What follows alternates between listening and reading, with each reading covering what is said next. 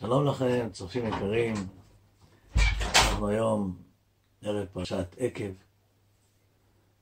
בפרשה הזאת מופיע הפסוק העוסק בייסורי אהבה.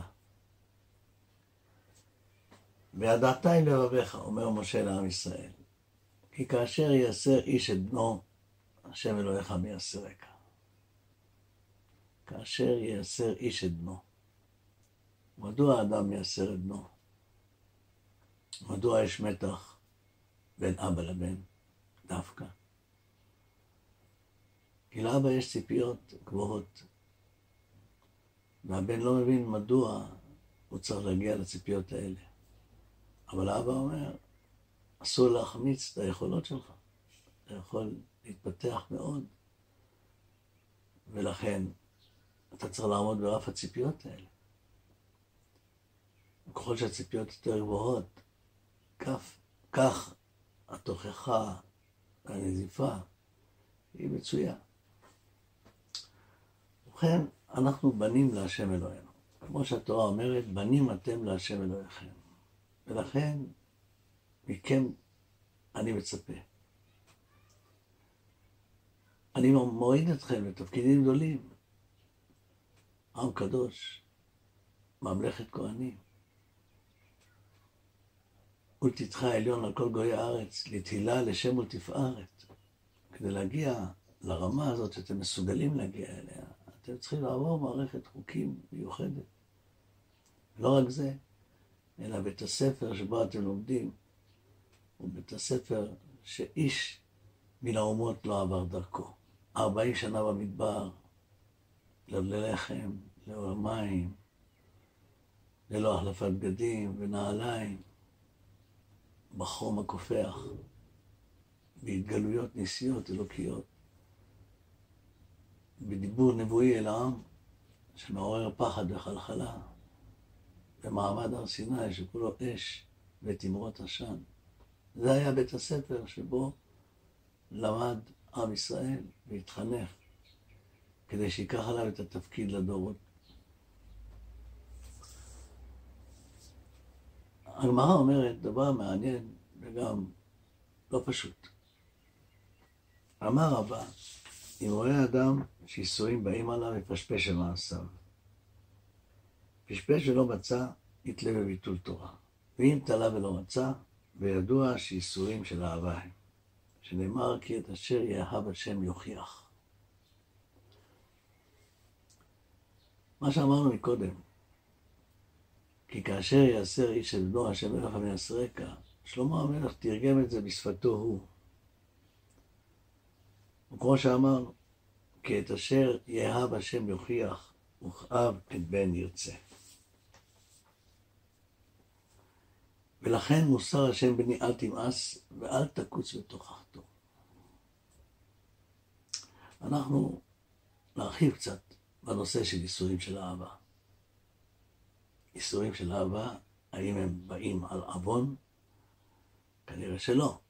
אחרת זה לא יקראו ייסורים של אהבה, אלא ייסורים של כפרה. כמו שהגמרא אומרת, יפשפש במעשיו, יתלה ביטול תורה, ואם תלה ולא מצא, אין לו מעשים רעים, אין לו ביטול תורה. אז מה נשאר? ייסורים של אהבה. מה המשמעות העמוקה של ייסורים של אהבה?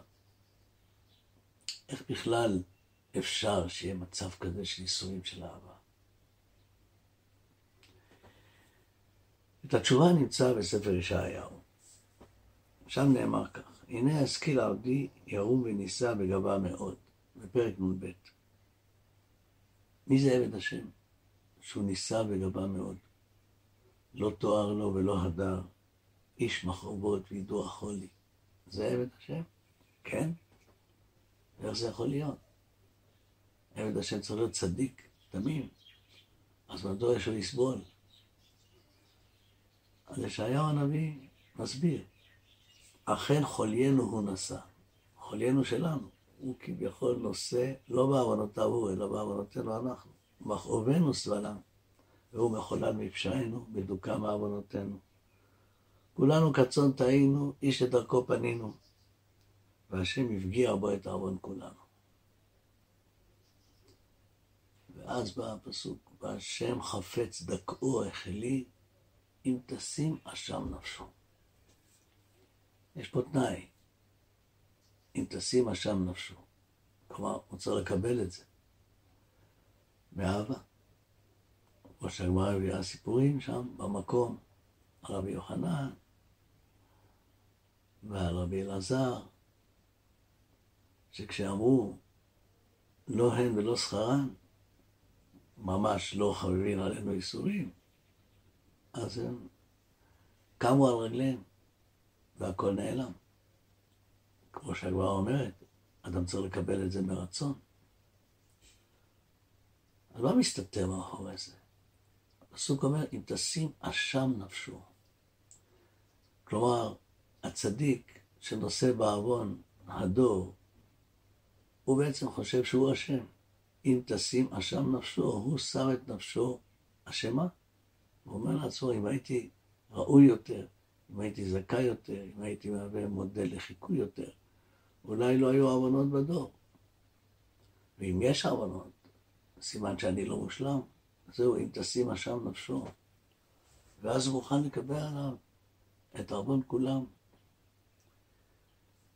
ושכרו עצום, כמו שאומר הפסוק, לכן אחלק לו ברבים, ואת עצומים יחלק שלל, תחת אשר הערה למוות נפשו, ואת פושעים נמנע, והוא חטא רבים נשא, ולפושעים יפגיע. כלומר, הוא מבקש, הוא מתפלל עבור הפושעים. אז בעצם, איסורים של אהבה, איסורים של אהבה, באים על הבנות, אבל לא שלו. והוא מקבל אותם ברצון, כי הוא חושב שהוא אשם. ולכן בדרגה הגבוהה הזו, הוא באמת מגיע לדרגת עבד השם. אבל איך אלו שחטאו יחזרו בתשובה אם מישהו אחר משלם עבור עוונותיהם? כי הם רואים שיש מישהו שמוכן לסבול עבורם. זה מביא אותם ליורי תשובה.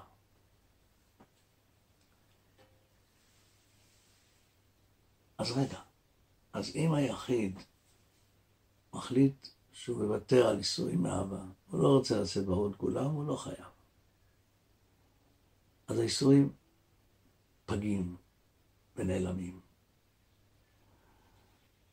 מה יהיה אם עם ישראל יחליט שהוא לא רוצה להיות מיוחד, והוא לא רוצה להיות עליון על כל הגויים אשר עשה השם, ולא רוצה להיות עם נבחר, הוא רוצה להיות כמו כולם.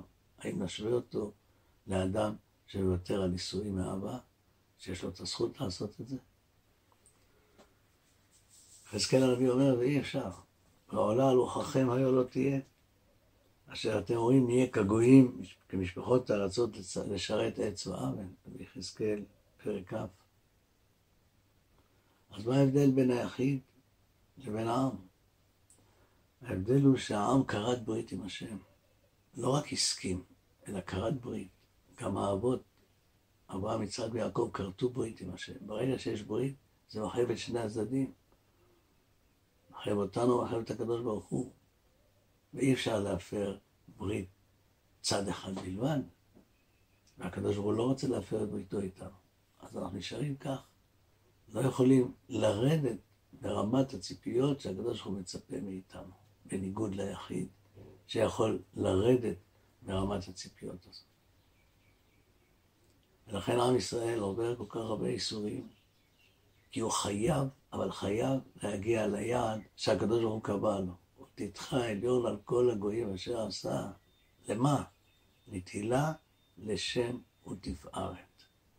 ולא סתם נטילה לשם ותפארת, אלא להיותך עם קדוש להשם אלוהיך כאשר דיבר. עם מיוחד, עם שמסוגל, עם שיכול להחזיר את העולם כולו לדרך השם, עם שיכול ללמד את העולם כולו את דרך השם. ולכן הוא חייב לעבור את המסלול הזה, הוא לא יכול לוותר עליו, והקדוש ברוך הוא לא יוותר עליו. הקדוש ברוך הוא יצר אותם. עם זו יצרתי לי, תהילתי אספר. היצירה הזאת היא כמו הורים שמביאים לעולם את צאצאיהם, הם יוצרים אותם. הלא הוא אביך קניך, הוא עשך ויכוננך. לכן אין לנו ברירה, ואולי אפילו בואו נקבל מרצון ובואו נסכים מתוך הרגשה שהקדוש ברוך הוא רוצה את טובתנו. כמו שהפסוק אומר מפורשות, כי אנוכי ידעתי את המחשבות אשר אנוכי חושב עליכם בית ישראל, מחשבות שלום ולא לרעה, לתת לכם אחרית ותקווה. לכן, אשרינו שאנחנו עם השם. שבת שלום לכם ולהשתמע.